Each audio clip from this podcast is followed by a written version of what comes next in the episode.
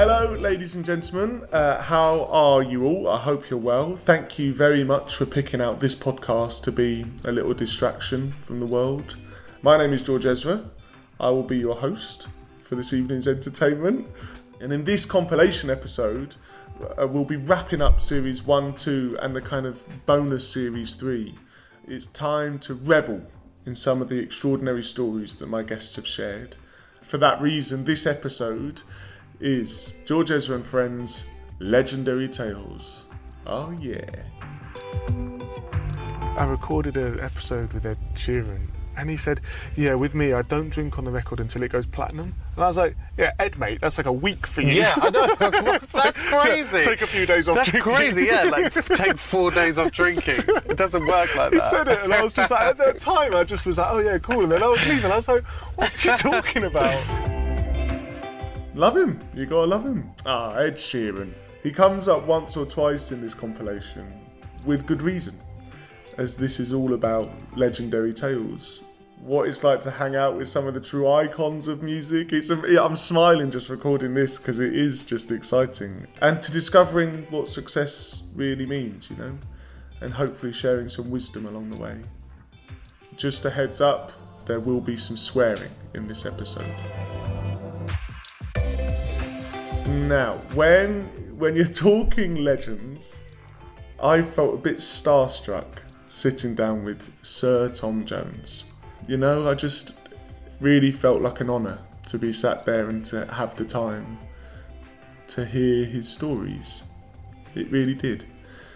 And you know, my time with Tom Jones, my mate Tom, um, is probably nothing compared to, compared to some of the people that he's hung out with along the way. Um, and yes, a disclaimer: this story does involve Elvis Presley. I mean, come on.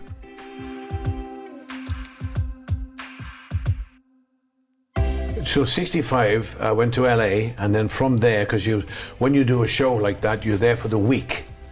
You know, you go in on the Monday and you you rehearse for the week, and you do the show live on a Sunday. So you got that week there.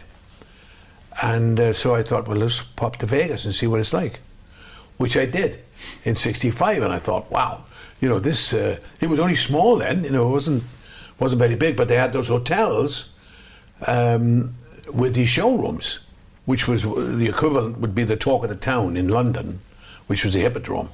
You know, was was like that. It was a, a show, big showroom, and I thought, wow, you know, I could, I could do this. You know what I mean? I went to see some some shows in Vegas, and um, so I liked it then. Was it always a hedonistic place? Like, was it always kind of uh, on the fringe of? Because now it feels like the place you go to where certain things you can get away with that you can't in other states and things like that. Well, you know, see, ga- gambling and, and the 24 hour uh, liquor law, you know, that, that, that goes 24 hours a day. Well, I don't think I've ever been in a, in a city that has a, a drinking, a liquor law that goes 24 hours a day, you know, especially then. But it was the same then. Oh, yeah. Oh wow! Nevada, you know, so they were gambling and uh, shows. You know, you'd have the, the main showrooms would be twice a night, 8 and 12. Then you'd have these lounges that would go on through the night, you know. That uh, so if you if you weren't careful, you know, you, you could be up 24 hours. Yeah, So so so that was it. So I thought, wow, this is this this is great. I could do it a bit of this.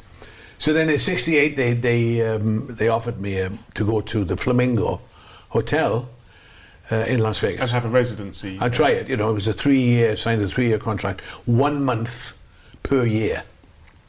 So, which I did.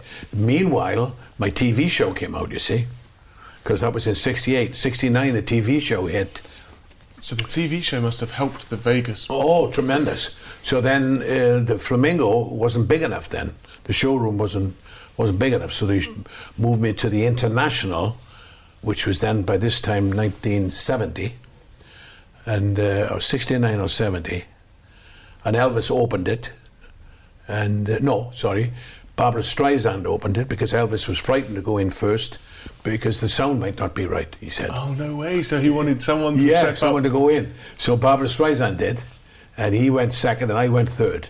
so into the international, which was part of uh, of the Hilton operation. You know, which was the Flamingo was part of it. So they had me for three years anyway. So um, I did 68 and 69 of the Flamingo, then moved to the international for 1970, and then Caesar's Palace came knocking, so I went there 71, and and then I used to do a month a year, you know, in in Las Vegas, and so did Elvis Presley. So when did you first meet Elvis? Uh, 65. Okay, so When- so much happened in 1965. Oh, tr- unbelievable. That first year was unbelievable for me. Yeah, there I was in September 65. And it's just that thing. Once it starts going, it's Yep. a snowball effect. It's, Yeah. You know. So I went to do, again, you know, the Ed Sullivan Show, moving to LA because it went colour. So while I was there doing the Ed Sullivan Show, they said Elvis is at Paramount Studios and would like to meet you. So, wow. Yeah. Elvis Presley wants to meet me. So I, went- I went to, to, to meet him. And he said, uh, How do you sing like that? and I said, Well, you're partly to blame, you know. Listening to you. And uh, so, so that was it. And he had, I had three singles out at the time. It's not unusual. What's New Pussycat and With These Hands. And he had the three. He said, I bought th- your three records and he was singing with these hands when he was walking towards me on this set, this film set. And I had the ballad out called With These Hands, and he was doing it. With his hands. And I thought, my God, here comes Elvis Presley walking towards me singing my song. What was? I don't want to go too far down this tangent, but what was he like in person? Was he the same as you know what I see as Elvis was the real thing? Oh, yeah. Right. Elvis Presley was Elvis Presley. He lived that. You know, I mean, he had these guys around him, and when he spoke, everybody shut up. You know what I mean? He made a statement, Yeah. and uh, you'd have to listen. And, and that was it. But then he'd laugh. You know, he'd say something serious, and then he then he would laugh. But he he created, I think, because he was uh, so big, and uh, Parker wanted to hold him away from things. Uh, he put a price tag on him, you know, and uh, he didn't want him to do anything unless you he got paid. So uh, he created his own world, you know, with, with these guys around him that uh, that he could trust, you know, and they would play football, American football, you know, mm. five a side or something, It's you know. important to have those people that you trust around, Yeah, you, yeah, especially exactly. for someone like Elvis. That's right. But then when he started to f- go down, you know, mm. drug, the drug situation, pills mostly, I think, they then tried to help him, tried to stop him, and he fired a lot of them because he wouldn't then. Ah.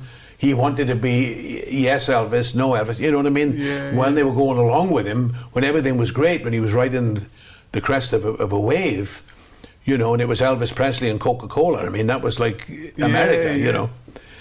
Uh, then the Beatles came, you know, and, and sort of sort of started to shake him up a bit. But uh, that's that's how it was. So he created his own life.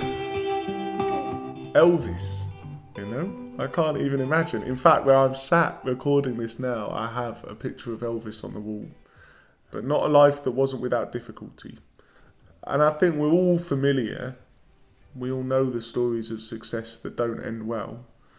I think it's like a you know a mix of lifestyles that kind of get out of control, and um, you know your expectations that people put on themselves, and and fame. That's it, isn't it? And fame that often doesn't end well. And, and I think now, if we can bring in Ed Sheeran's perspective here, don't get me wrong, dear listener, don't get me wrong. We all know, we all know how successful he's been, but there's been so much hard work to get there, and that's true, you know, of anyone in any walk of life that has experienced some sort of success. There will there will have been a lot of hard work, and the icons that he wants to emulate are not who you might expect. That's my point here. Listen to this clip. The thing I'm always most inspired and impressed uh, about yourself is your work ethic. Like it's just relentless and love for it. It's not. It's the reason I started the podcast was because there comes a point when you realise no matter what it is people do musically, it takes a base level amount of work and love to maintain it. Yeah. You know. Well, I I do think, like, I, are you aware of Foy Vance? Yes. So Foy's, I think I think my favorite artist ever. Like Foy is like everything I love in an artist, and I've uh, had the pleasure of getting to know him and writing with him, and he's signed to the imprint that I was given. And what I've learned about him is he's like the most talented singer and the most talented songwriter, and the most talented performer that I think I've seen. But he's like so cool with not doing like not having like a huge success. He's so cool with like hanging out in the Highlands with his daughter and making pasta. That's his thing that he wants to do, and it really made it really makes me see that like talent is like such a small percentage of why people have success. And I spoke to um, uh, Example about this because he said to me, he was like, "Look, mate, I'm not like the best singer in the world, but I can work harder than the best singer in the world, and that's that's what I have to offer." So I do believe that persistence and the work ethic is actually what drives you to the point that you want to be. And wh- when I got into the industry, my first album came out when. Uh, Adele's 21 came out, like, and she's your competition, and you're like, fucking hell, like, I'm not better than Adele, but I, everyone at the record label was like, James Blunt became massive because he fucking worked harder than ev- everyone else. So I was like, get me his diary from the Back to Bedlam year, and we'll do all of that times two. And so we basically did everything we could. I was, go- I played on fucking Hollyoaks. Randomly enough, uh, uh, fucking when I met Paul McCartney, he said, "I saw you on Hollyoaks." So, you know, sometimes sometimes these things, you know, God, Mac has outed himself as a Hollyoaks weird, fan. isn't it? That's Weird, crazy. Uh, but no, but like I, I was doing all the things that other artists were thinking were uncool. I, I would make sure I'd do just because they were. I was doing something, so I'd go and do like tween programs or teen programs or like late night shows in Germany that no one fucking watched just because it was something to do. My argument for it was like, you know, there was a lot of people that were like, oh, this show isn't cool, but I was like, but I think my song is. And if I'm playing it on that, then like, you know, it's not like I'm. It's not like I'm selling out musically. I'm just performing on a show that people don't necessarily think is cool. But if people watch that, then they might like the song. But there's also this thing I remember on there was a point on this record Divide where I woke up and went to my local supermarket. Just before I'd left, I had watched uh, the Red Nose Day video you did with Kurupt FM. but then I got there and it was either OK or Hello, and you're on the cover of that. Yeah. Now, anyone watching Kurupt FM doesn't buy OK or Hello, Yeah. so therefore doesn't know that that exists. Anyone that's buying that probably isn't aware. that, yeah. It doesn't matter. Like it, people only know about the sources they go to. But people, d but the weird thing is, it does matter for some people. You know, there's like there was a a singer that I came up with, and I remember him being like pissed off that he had really young teenage fans screaming at his gigs. And Yeah, but do you know what? I'm to just, I don't know who that is, but fuck that. Fuck. Yeah. What are you, who are you to decide who it is who's turning up to your gigs and, and whether you're better than that or not? It's not, that's not a thing. Yeah. I've never been cool. I've never ever been considered cool. I've never been critically loved. There's never I've never been 10 stars on Pitchfork or whatever or had like NME skinny jeans people coming to my gig. Like I I've never been cool, but I love what I do. I really really love and I love the music I make and I I don't know why you'd care what other people think about that.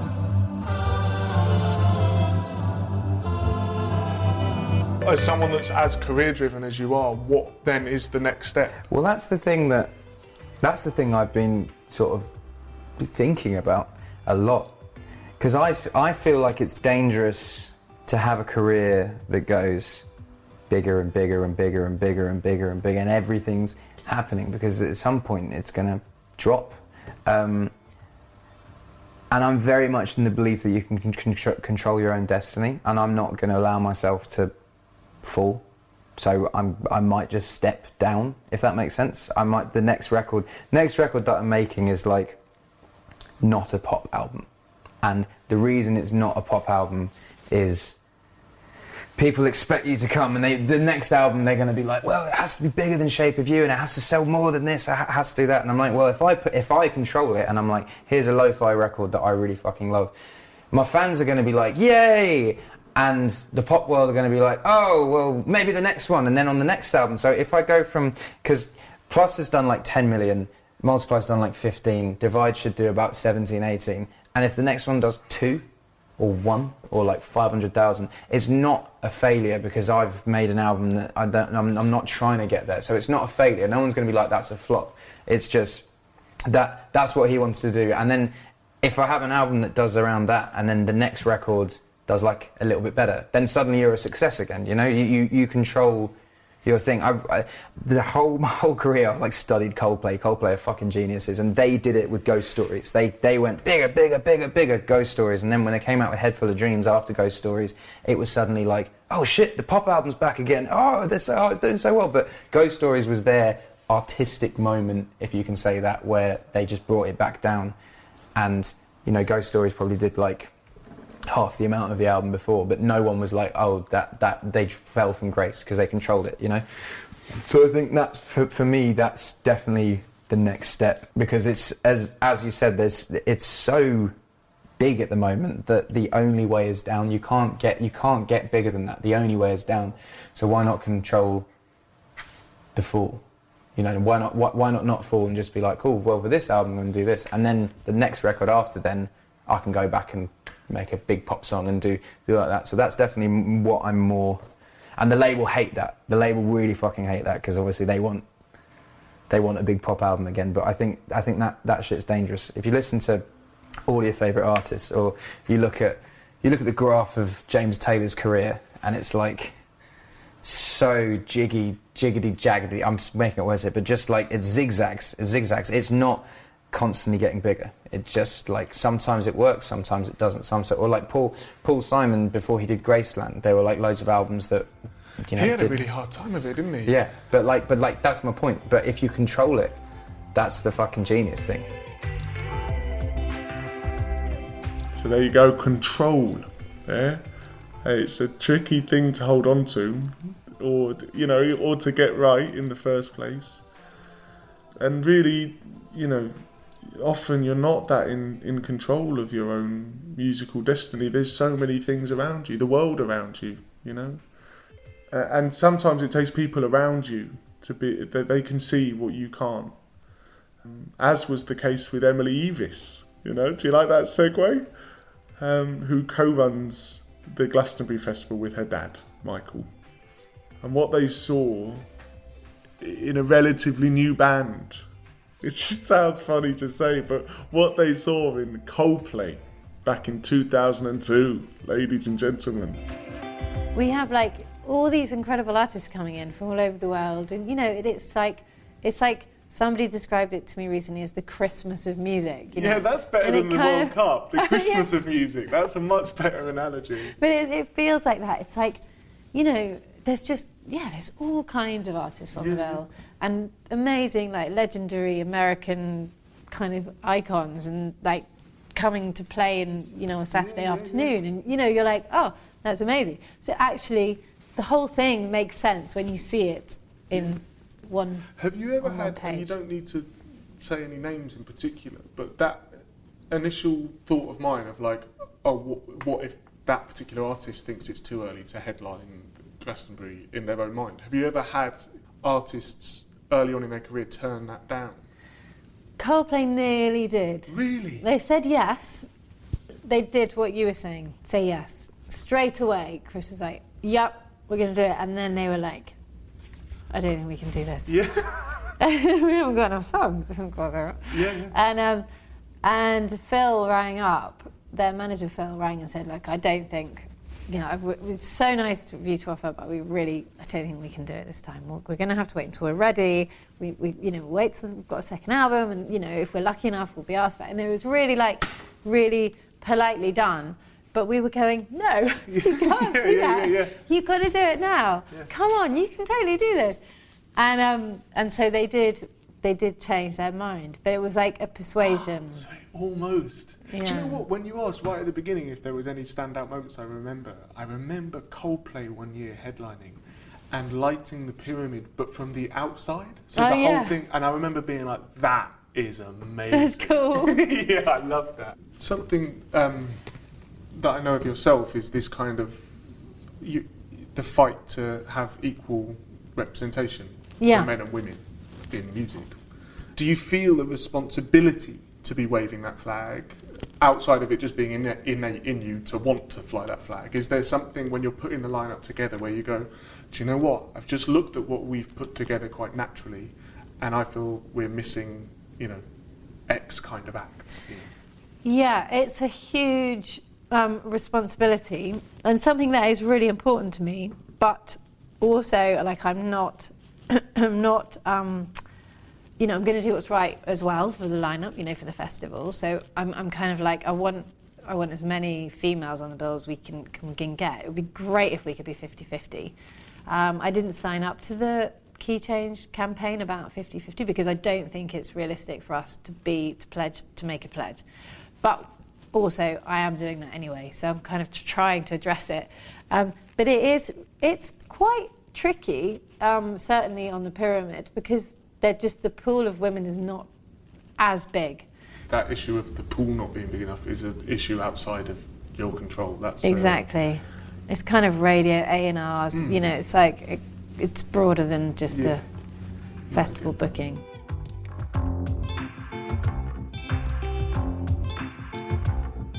I knew that I wanted to speak to the soul of a million strangers, and I always kept that as my credo. That was my motto. I want to write songs for this person that can get out there and talk to a lot of people. So you have to consider the entire marketplace.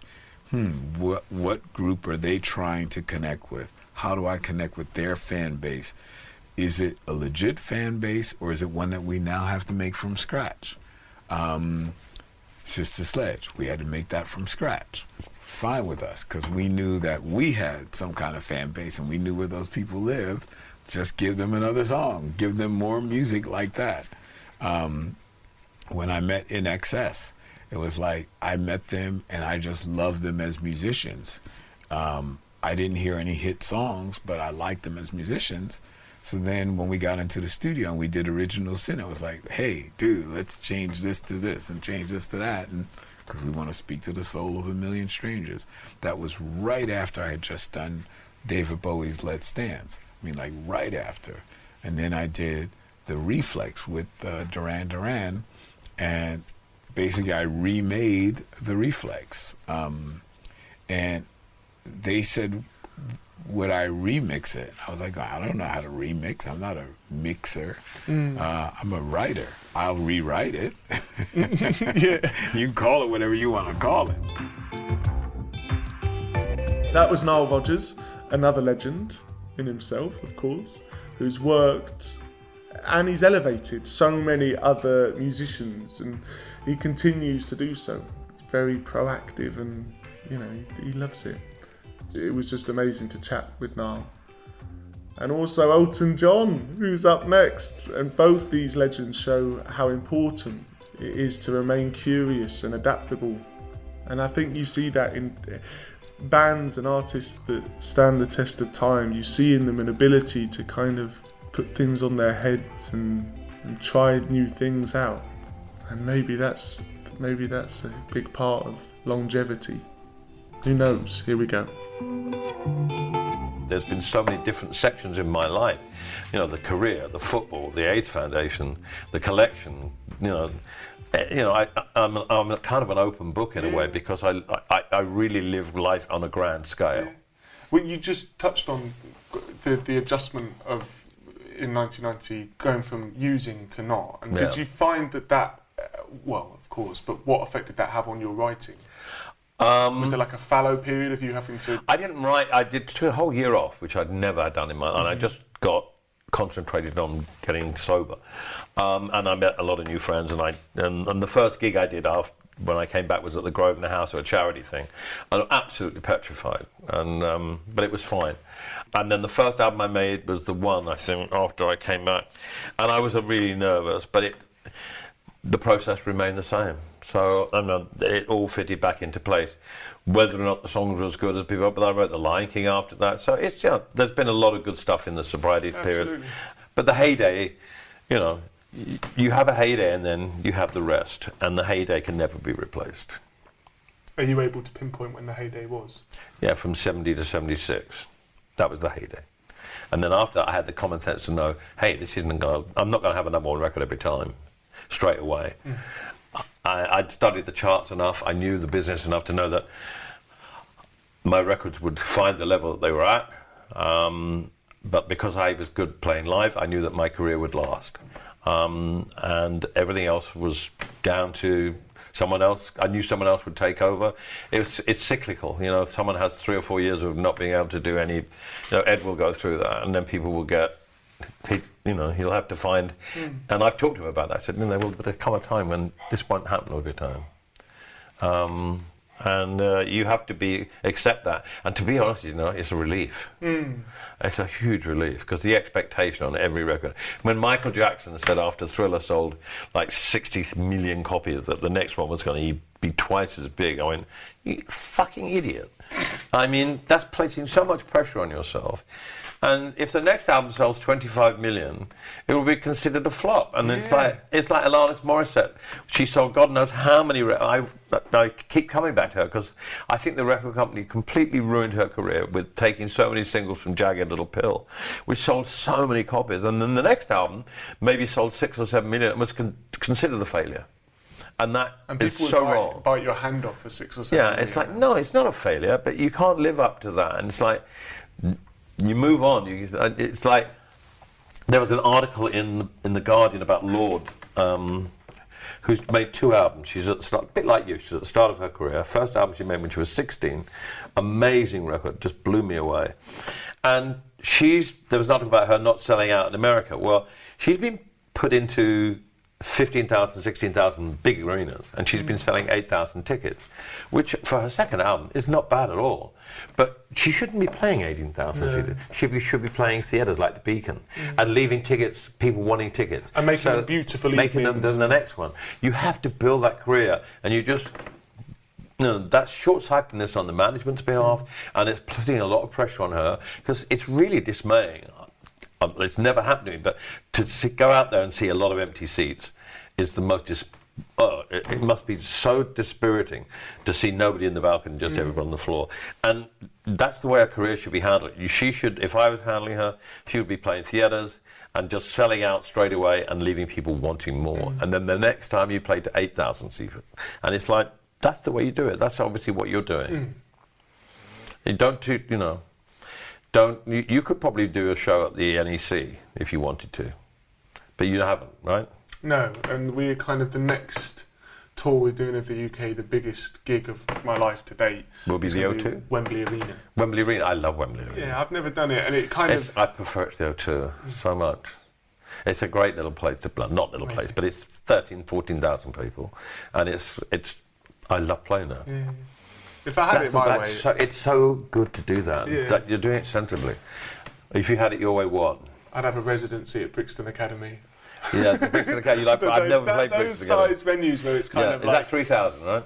five, and it's Five. like it feels bigger than a theatre, but still like you're you're reaching out to Well, everyone. if I, you know, my idea of doing shows when I come off the road is to do what Kate Bush did and play t- three weeks at the Eventim. Yeah, amazing, That would be my ideal thing. brilliant. Because you can be in one place, you can put on and not do the hits, do something completely different. I, if I had, if I came back to do a show and I just did the same thing again that I've been doing, I would kill myself. Mm. And I want to expose some of the great songs that we've written that haven't been hits and people don't know as well, interspersed with a couple of classic.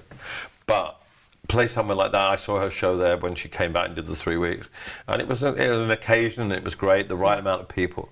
I don't really want to, you know, do the eighteen thousand people mm. again. It, the next thing I'm thinking about that if, when I do do a show, it will be a residency mm. at somewhere like that. Or I've never played the Brixton Academy. Maybe it's the Brixton Academy. It's a beautiful venue. Yeah? smells a bit.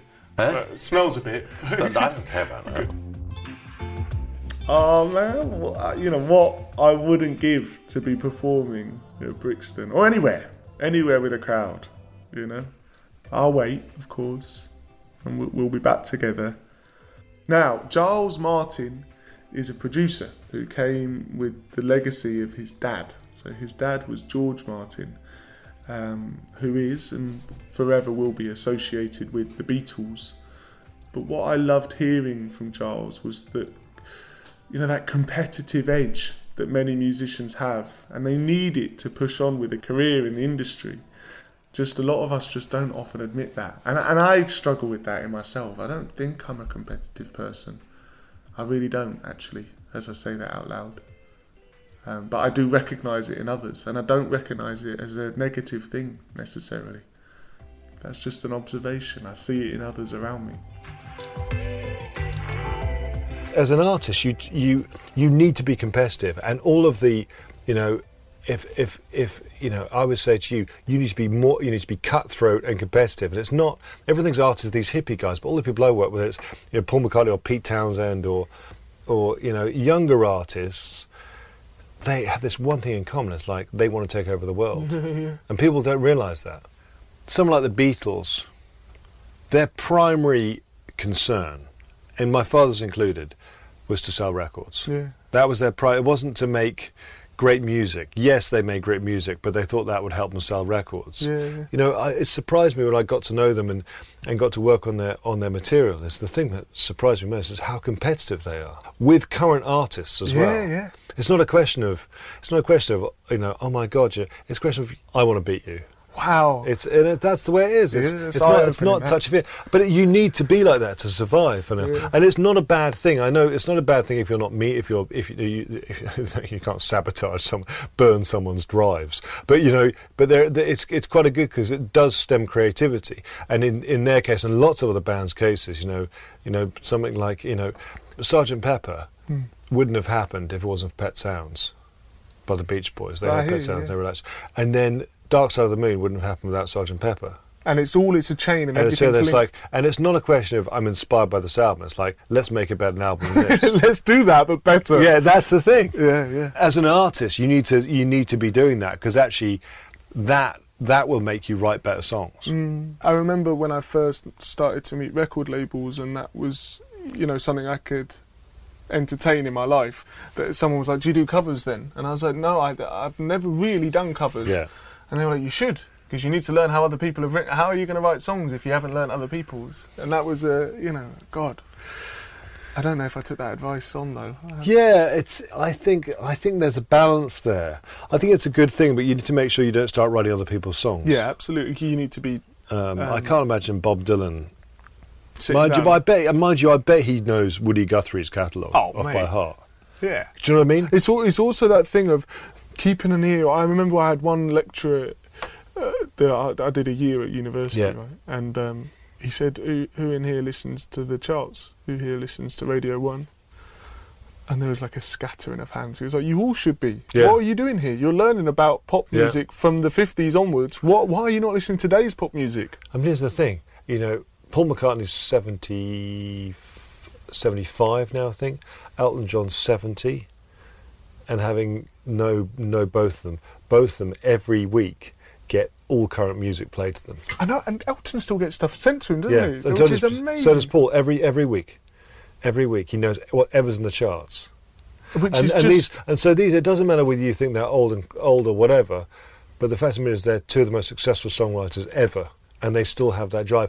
And don't think they're doing it this now; they've been doing that for the last fifty years, and that's interesting. It's not just interesting; it's a, it's a kick up the arse. Yeah, it's, like, a- come on, mate, what are you doing? It's Come on, absolutely, and, and that's and that's the thing you have to pay attention to because that's how you that's how you that's how you do it. That's how you have a long, successful career. Oh. Now, next, guys, someone who I have every confidence and no doubt in my mind is only at the start of her long and successful career as an artist is Sigrid. And sitting down with her, I, I could be wrong, but I think we were in Liverpool backstage. She's just been doing it her way from day one. It was very inspiring to sit down with her. Here you go. When I was doing small amounts of research for today, I was like watching interviews that you'd done and stuff. Oh wow. And um, yeah, get me. Stalking. yeah, yeah, yeah. I like it. Uh, Thank you. and there was one uh, interview you did with the NME, and you were at a festival. I don't know which festival. I think it's Reading, in fact.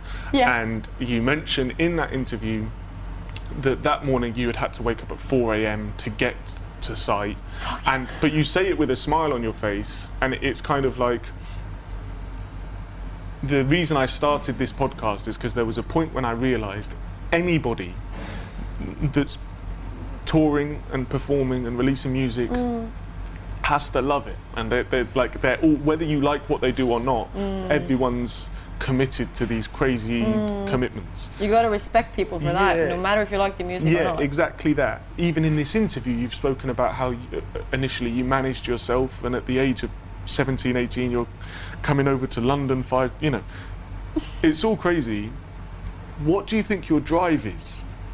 And Mom, like, what, That's the first time someone asked me that. Outside my family, I think. I'm not questioning. your- No, but, but no, like, in a good way. That's no, it, it's cool to be asked that. Um, my drive. Okay, wow, this is gonna be really cheesy. Please stop me if it's too bad, and for the listeners, please forgive me. But if you think about life as a really big, chaotic, weird thing, why the hell are we even down here? Sometimes that's just a bit. You know, when you look at yourself, you know, I I remember I had that growing up, like looking at my fingers, like, isn't it a bit weird that my brain and my feelings are connected to this body, and when I think I want to do get my arm behind that, if I want to It throw a ball, it just happens. How weird isn't that? How weird is I it? I was that. inside my mom, and now I'm out here. Yeah, I think everyone listening will, Yeah. uh, you know, But you relate to that that. and you look at yourself in the mirror sometimes, like, you are a human being. This, you know what I mean? I look at myself in the mirror and I have the exact same thing, and I think, who the fuck are you? Like, what is going on? Yes. What, like, the meaning of life in a way, and I think the drive. Hmm. If I can stay busy with having big ambitions Hmm. For my career, also have fun whilst doing it. I'm not. I'm not that crazy like "Ah, just ambitions, but kind of makes me a bit more calm about doing this little thing called life. You know what I mean? Hmm. Yeah. It's calming in some way. And I think it's fun working, but I can't work all the time. I know that, and that's in that's a balance I'm still trying to find. Is that I can't say yes to everything, and I feel so bad whenever I have to say no to stuff. It's really hard for me, but I know it's important. I'm just doing the best for my for myself and the whole team by saying no to things when I've had enough. I, Um, I like maybe I still haven't found that balance, and I essentially I That's a bit- touched on it earlier. I just go go go until I burn out, and it's really not the clever way of doing it. But yeah, that's a perfect answer. You are listening to George Ezra and Friends Legendary Tales. From what I can tell, a life in music brings a lot. You know, it brings so much. And as I'm looking back on this in 2020, there's just so much to be grateful for. And, and I really mean that. You know, I've spoken about, do you know what? I've spoken about mental health over the last few years. And I've, I've spoken about it in depth on other podcasts.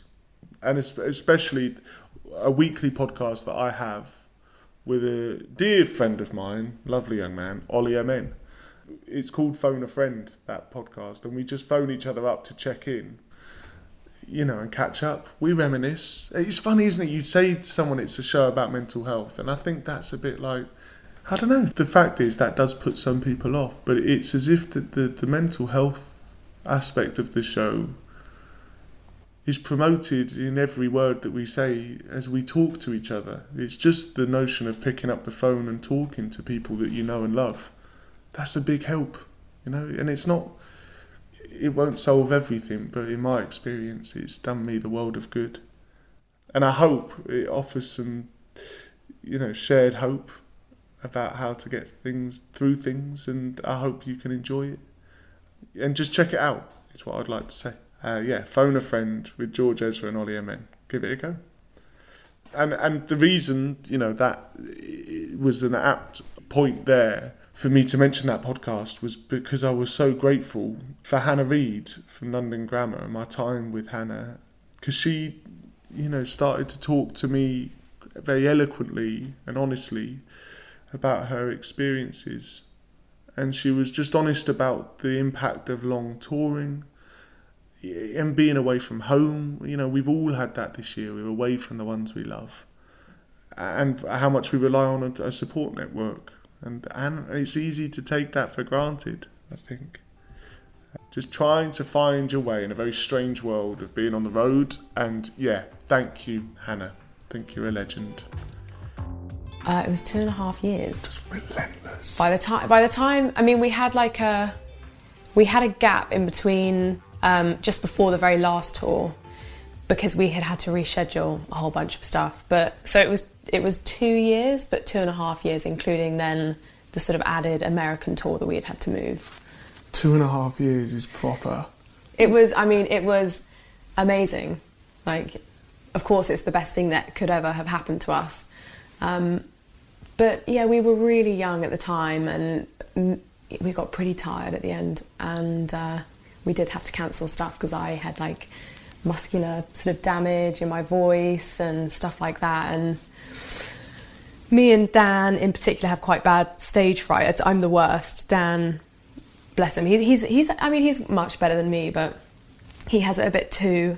Um, and so it got to a point where suddenly I just kind of, basically, I didn't get on a plane that I was meant to get on. And um, Really? oh yeah, yeah, yeah. Oh yeah, it's quite, it's quite the story. So wait, you were supposed to get on a plane, Yeah. but And I didn't just- show. I just didn't show up. Yeah, yeah. But I had. Um, I mean, basically, f- for me, I mean, poor Dan and Dot. What they've had to put up with over the years, I just can't even imagine. I've always been quite a nervous, sort of introverted person, as artists just tend to be. I think, really, um, or often are anyway. The the stage fright got to me loads at the beginning because I'd never, I, I'd never really gotten up in front of lots of people um, ever really in my life. And then I kind of started to get used to it. I got better and better, but the crowds got bigger and bigger. And then suddenly I just kind of hit this wall and I su- suddenly got worse and worse and worse. And the worse the anxiety got, the more exhausted I became. And then I started to lose my voice. I had read about your anxiety on tour, hmm. and I found it really interesting. In my life, I'd never really felt anxiety until we hmm. finished touring. I think that it feels to me people are more willing to talk about it. I really appreciated reading what you had hmm. spoken about it, but I didn't. It, what was different to me was the fact that you had been feeling it whilst on tour. Do you think it was hard, part induced just by the lack of escape from it, or you're just go, go, go, go? It is really interesting. I would say the one thing about the music industry is like, I um, so I watched the Whitney Houston documentary and the Amy Winehouse documentary years ago. I was amazed. If you watch those two documentaries back to back, they are exactly the same story. It's like a blueprint. It's it's nuts. And in those documentaries, you can see there are like a few sort of threads that can lead to a perfect storm.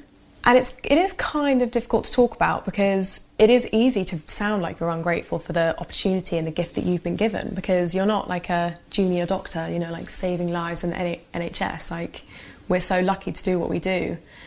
But there must be a reason why artists so frequently end up being substance abusers or you know worse and then end up dead and we've lost so many amazing artists to it.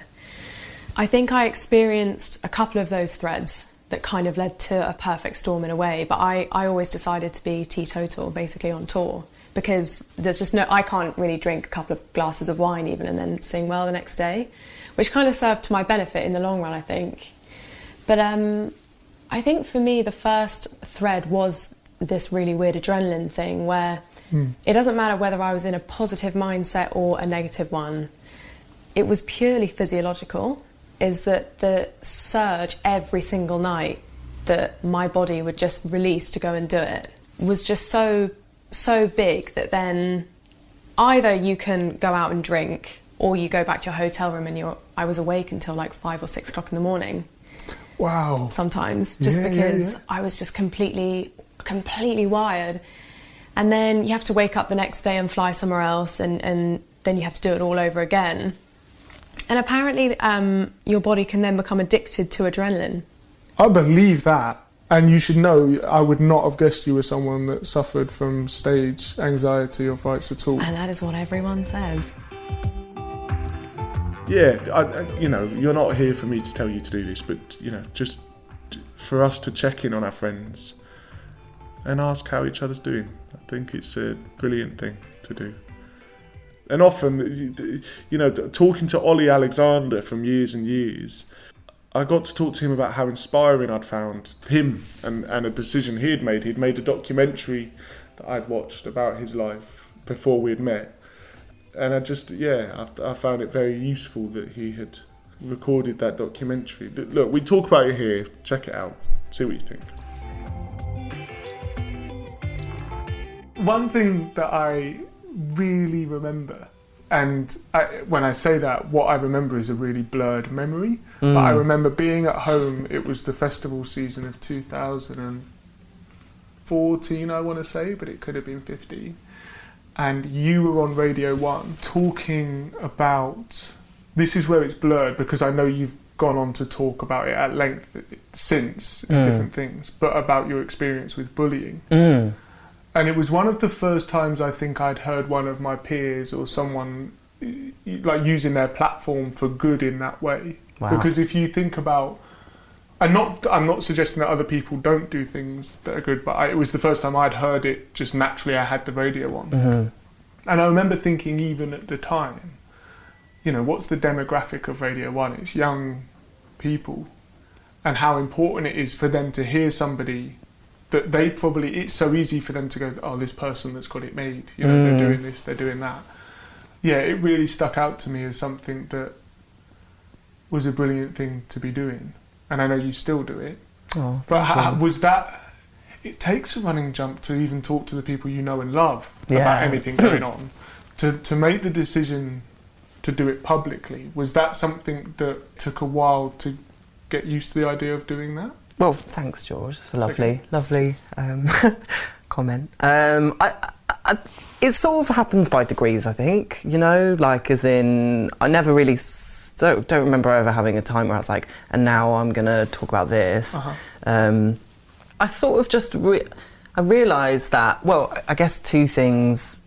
On the one hand, you know, I've um, you know, I've lived my own life through the kind of lens of my own personal experiences and, and my own personal mental health, right? Like I've had to get really good at kind of managing my own mental health in order to survive, really. And so part of what I've learned over the years was, um, you know, sharing. It was a really, it's a really hard. And you just said it, it's so hard to talk to anybody about what, how the way you're feeling, and I still find that hard. But I think I, I'd learned that doing that is a good thing. You know, like it's always good to, um, if you can, be share what you're going through and be open and, and, and try and be honest about what you're feeling. And I guess I applied that to just the sort of the time that the, the crazy time that I was having and being interviewed all the time and being on stages and and suddenly finding myself being asked questions where you know if I was talking about my time at school like it's just wouldn't make sense I don't know I can't imagine not saying that I was bullied because actually it was like a really big part of my school life you know and so it just kind of came out and I didn't really think too much about it I guess and but then at the same time I was seeing um, how we were starting to gain fans, right? And like that's the first time you know ever have fa- you know people who show up and want to listen to you. And I was seeing what they were responding to, and like they would come up to me and say like, "Oh, I just you know I get really get this from your music," or "Thank you for this song," and the lyrics mean so much to me. And they would tell me what they were going through and they were struggling and stuff. And and I'd be like, "Oh, me too. Like I I'm I'm the same." And then I realized that we were kind of both sort of helping each other out in that Mhm. exchange. And I was like, well, this is, feels really good. And like, I know so many of these people who come to our shows now, like, could maybe benefit from this kind of exchange happening. So like, I'll just keep doing it. Do you know what I mean? So it kind of just like, it, it just kind of escalated in a way. Yeah, yeah. I think also though, if you weren't to, but the amount of interviews you end up doing, when something like that is a huge part of your life, you'd end up lying to cover it up. That's exactly, yeah. Because I don't want to deal with the lies. no, I don't and have- once you tell one lie in life, it just spirals. More, and you need before more you know it, you have to, you know, lie more and more to prop that initial lie up. Totally. Too much. I would have too much anxiety to, to try, Yeah. even to try and attempt like that. That's why I sometimes think I get. I'm a bit. I don't know. Sometimes I have maybe been overly honest in some instances. Do you feel that? Do you feel like sometimes, uh, actually, Well, I, th- I, th- I think yeah, because sometimes you know my I'll have upset someone in my family, and I won't have known. But I won't have known, like you know, for instance, that like someone in my family may have read something where I, where I talked about something that's affected them as well, you know. And I and once that had happened, I was really like, okay, I need to be careful about what I'm saying, you know, like other people's lives are involved, not just mine. And that made me feel um, like maybe I, you know, I had a bit of a sliding doors moment where I was like, I wonder if I just never said anything about my private life and Yeah. personal life, would would would this have sort of happened? But you can't really think like that. And um, I kind of overreacted in the moment. I was like, oh god, I would, you know, but it was actually fine. And um, it's, I, I think I'm really, I'm happy to have shared what I have, and you know, I think I'm still figuring out what it all means. Obviously, like life, Mm. like everybody else. Yeah, so we're all still figuring it out. I get that. And maybe we always will be, you know. And anything that I've found difficult in life is without the added anxiety and stress of having children, you know, and to help navigate them through all of this. And, and here is Lily Allen. Um, she talks about how her children have found it growing up with a parent who is famous. Yeah, have a listen. They are aware. They're they're getting more aware of it. They've definitely like been in the dark. You know, they're they're five and six, so they don't really have like a concept of fame and um. They know that mummy's a singer, that she goes to the studio to sing songs, and now they're like, now she's on the stage, you know. Um, but are you going going well on the her. stage tonight, mummy? like, yeah. Wow. Who's going to look after us? That's always the next question. I'm like, Grandma. Um, no, and yeah, so they they do they've got this concept now of like fame though because my oldest daughter said that you know some kids in school like wanted to be friends with her like in the girls in the top year Because, because you know the, one of their mums had told them that Ethel's mum was famous. Um, so there's that now to contend with, but and that's sort of fine and and expected. Um, but I have to kind of like be quite curt with them. Like I just don't want them like getting sort of like delusions Do of you- grandeur, you know. Yeah, do you find yourself dumbing it down almost like? Well, they they're always like you know. Well, also it's weird because like I don't really know what's going on myself, you know. So it's like they'd be like, "Mummy, are you famous?" And I'd be like, "Well, I definitely was." At one point, um, and they're like, "What does that mean?" And I was Fame's like, a funny word. yeah. By the time you're old enough to appreciate it, it'll all be gone. Um, no, they they um, but they yeah, and now they're sort of like playing with it. So like we went to the um, the food market the other day, which is like this outdoor market near where we live on a Saturday and on a Sunday even. And we were just sort of like wandering around. And it's quite busy, and Ethel just went. Lily Allen really loudly. Oh, so everyone turned around and I was just like, this is horrendous. but it was funny because it was like that role reversal thing. Like, you know, when kids are meant to be like embarrassed of their parents Yeah, when you go out yeah. shopping and you're like, you know, Ethel, come back here. And they're like, ooh, stop it, mum. But it was like totally the other way around. And I'm like, oh my God, get me a table. I'm hiding immediately. That's really funny. But um, so she's definitely like figuring out like what that means and how to use it best for probably to her abilities. Okay. Which is um, and she knows that it's got her some like pretty cool friends at school, and she knows that she can make people turn around at the market. But beyond that, she hasn't quite figured it out. Now, you could say that One Direction were barely out of childhood themselves when global pop stardom struck. Global pop stardom struck, ladies and gentlemen. Um, so I wanted to know from Niall how it was to have fame land on you at such a young age. I don't know if he found it a frustrating, an annoying question. I don't know, but he seemed very open to me, and it's amazing how people take this in their stride. I think, you know. Um, check it out. Here we go. you've got this uh, ide- like idea of what you think pop music looks like, and I guess I suppose Bieber at the time would have been like a year or two ahead of us. Okay. So we, you know, you kind of like, is this what he's got? You know, you like, Yeah, yeah, you know, you're looking at it like that, and then you're trying to like fuel the fire a touch, and then uh, it just kind of got bigger and bigger and bigger, and yeah, it's it's it's kind of when you look back at it, it's kind of a it's a hard one to figure out because no one ever seen it coming. We were like, I'll probably be big in the UK or if even, or I, I don't know.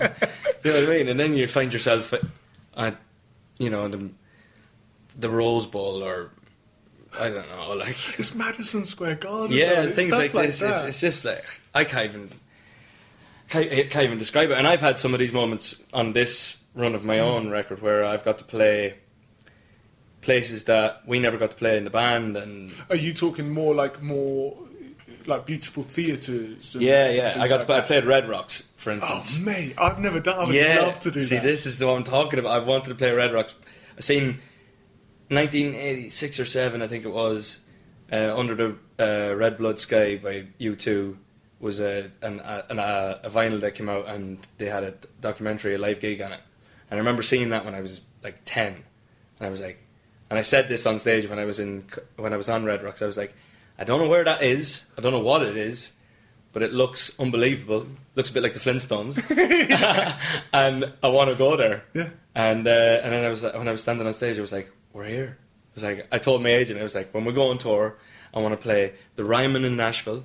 Did you do that? Yeah, I Oh, played, I played last year, and I, and I want to play Red Rocks if we can sell it out because a lot of people. But um, yeah, I've got to play some really cool, and they're the, they're the moments where you're like, Yeah. yes, Yeah, man. like But literally, literally like like a- I've made it moments. Yeah, so you're yeah. like fist pump yourself. But it's amazing how, th- like, this many years into your career, you can still be having I made it moments. Yeah. And also, you can. It's moments like that as well, I feel that it's like a payoff for all the hard work. It's like, Mm. oh, and now I'm doing the dream gig. you Yeah, know? yeah. I think like people will have this thing where, I guess, we all don't have to be as big as Ed or whatever. You know what I mean? You know what I mean? We're not. You know what I mean? I think we're, that's a failure if you're not as as, as big as Ed. Uh, I mean, Ed's the king, Yeah. and like, you know, we all go and watch his shows, and he's the greatest guy, and I've known him since I was, you know, since the very start. But uh, it's great to be like on the, at this like, on our level here, and still, you know, have these moments where you get to pick, you know, enjoy a theater and Yeah. you know, I've been personally I've been lucky enough to do the stadiums and it's and it's amazing. But we went straight from the X Factor to arenas effectively. But We this was missed out a always my my thing of like my only thing about the X Factor was exactly that. You miss out on the I don't know, trying your hand at an open mic or going Mm. supporting whoever and whatever. Mhm. And now you're getting to do that. Yeah. You're get you're you're getting to play the bars and the theatres and it's almost as if it's Benjamin Button. Like do you Yeah, know a what I little mean? bit, yeah. I think also what I feel is that there's this notion that every record has to beat the last. Yeah. Do you know what I mean? And if it doesn't, then that's not successful. And I think that's really unhealthy because Yeah. I, I guess as an artist, if you're happy with what you've written and recorded, Yeah. that's that's the the heart of it, you know. Yeah, exactly. If like if you're sitting there going, that verse is not good enough, or it's not as good as the verse on the last song on the last Mm. album, you're you're going to ruin it for yourself, and you're not going to. I think this is why it takes some like people nearly like a couple of years to write albums these days because they're worried about that that exact thing. But there's plenty of artists from back in the day who probably went two or three albums of crap, Yeah, yeah, yeah. and then one album that stood out made their career. But they were whatever. able to do that, Yeah. you know? I, I can't remember who it was. I think it was I was talking to someone about REM recently, and I think it was their eighth studio album that had a, like a commercial hit on it. And in this, if you signed a record deal and you didn't have one on your first album, Yeah, you'd be like, gone. sorry, mate, you, it's not happening. Do you know what I mean? You're dropped. See you later. Yeah. No, it is. It's a it's a fickle it's a fickle world. Well, I guess we have to move with the times as well, and and but you know the way I kind of look at it is, and I kind of I've been kind of saying it to the label like if I just say if I disappear for a year and go write an album and the label's wanting you to bring something out in three or four months time, if they come back and the music is good, then the time that I w- went missing for it is non-existent. It doesn't matter. You know, like Adele. Adele will disappear for three years. She'll come back. Do you remember that Hello? advert that she On had the X before Factor. X Factor? Yeah. I was watching, right? I know, and I remember the screen going black, and I just hello, and I was like, "Who's that? What's this?" I remember texting someone saying, "Is Adele releasing music?" It was so exciting, and you're right. That had been three. I'm not years. saying we're all Adele, but the, the, the ideology behind it is Yeah. that if the music's good enough when you come back, then, you know, all that time is non existent. Yeah. But Not saying that we should just be taking our time on purpose. I've got a lot of respect for Niall. And as we wrap up all these legendary tales of survival, if you like, survival tales in the music industry, I wanted to end where we started, which was with Sam Smith, who has gained this beautiful, I think, perspective. Yeah, and I will be more than happy to swing by, Sam, if ever I need flowers.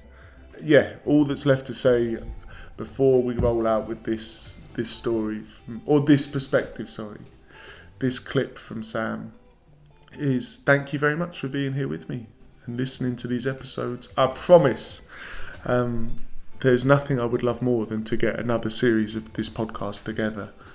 I'm kind of reluctant at the moment to do it over video calls, just because, in my experience, to be sat in the room with somebody, you know, it's a really beautiful thing. Even if just on a selfish level, you know, I love it. And, you know, I hope you're all well. I hope you're all looking after yourselves and each other. Thank you for listening to this, and hopefully, see you soon. Bye bye. Now I'm in the run of this, I love it, but it's I've started to really when I brought out this record when before we did Two Good Goodbyes, I went back to all my first venues. I played in every city, so we did like the Mercury Lounge in New York, and then we did the Troubadour in LA, Amazing. and it was that I loved. I love looking into people's eyes. It's scary. It's much scarier for me, but I I feel like um, just me and a piano is kind of where I prefer Okay. to be nowadays. And is that how you write? You and Jimmy all Yes. play piano. My my aim in life is to just slowly, slowly become this old gay folk singer that just wears caftans and smokes weed and has a beard and just Amazing. sings lonely love songs. Yeah. Uh, mate, I'm so behind that. That's my aim. I love. I'm. I just love those gigs. Yeah. It's they're special. It's funny as well because you you have to rely on yourself a lot more to be able to hold conversation between the songs Oh, because you God, yeah. really can't rely on and here's the drum fill into the next song. Exactly, and it can't you be have to go and this da da da da da. Yeah. I um I love telling stories on stage and I always do it on tour and I know which songs have you know stories that lend themselves. Um, I'm rubbish at doing it on the night. Like, Mhm. hey, Birmingham, you'll never guess what I saw at the Yeah. shopping centre or whatever. Like relatable, Me too. local. Me too. It's Some people are it's brilliant. tough. Yeah. I even find it tough talking on these shows sometimes because it's you've got to your voice has got to travel to everyone and you've got to have a lot of confidence but it's but I don't have a lot of confidence sometimes so I'm pretending but then I'm trying not to be fake when I'm pretending to have confidence so it's a bit strange I've been thinking recently I, I want to I want to get into something. I'm doing. I'm doing a lot. I'm trying. I'm trying to do a, a lot of charity work with War Child and stuff. But I think I want to open a flower shop. Amazing. I did not think you were going to say that. I do really a do. Of charity. Where would you open I it? really do. London. Flowers make me happy. Yeah, man. I don't know where I'd open it, but I just want to open up a flower shop that has a, co- a, a coffee shop that has Always a flower a coffee shop, in the back. there, man. If I've learned one thing about business, I have a coffee shop in there. I have this amazing idea. It's great. I've even got like a logo idea and everything. It's really cool. But I want a coffee shop, and then you go in the back room. There's like a greenhouse, and it's a it's a florist. And like when I just have downtime, I'll go and work in the florist. That'd be amazing. I might. I'm going to go on a florist course. I think though first.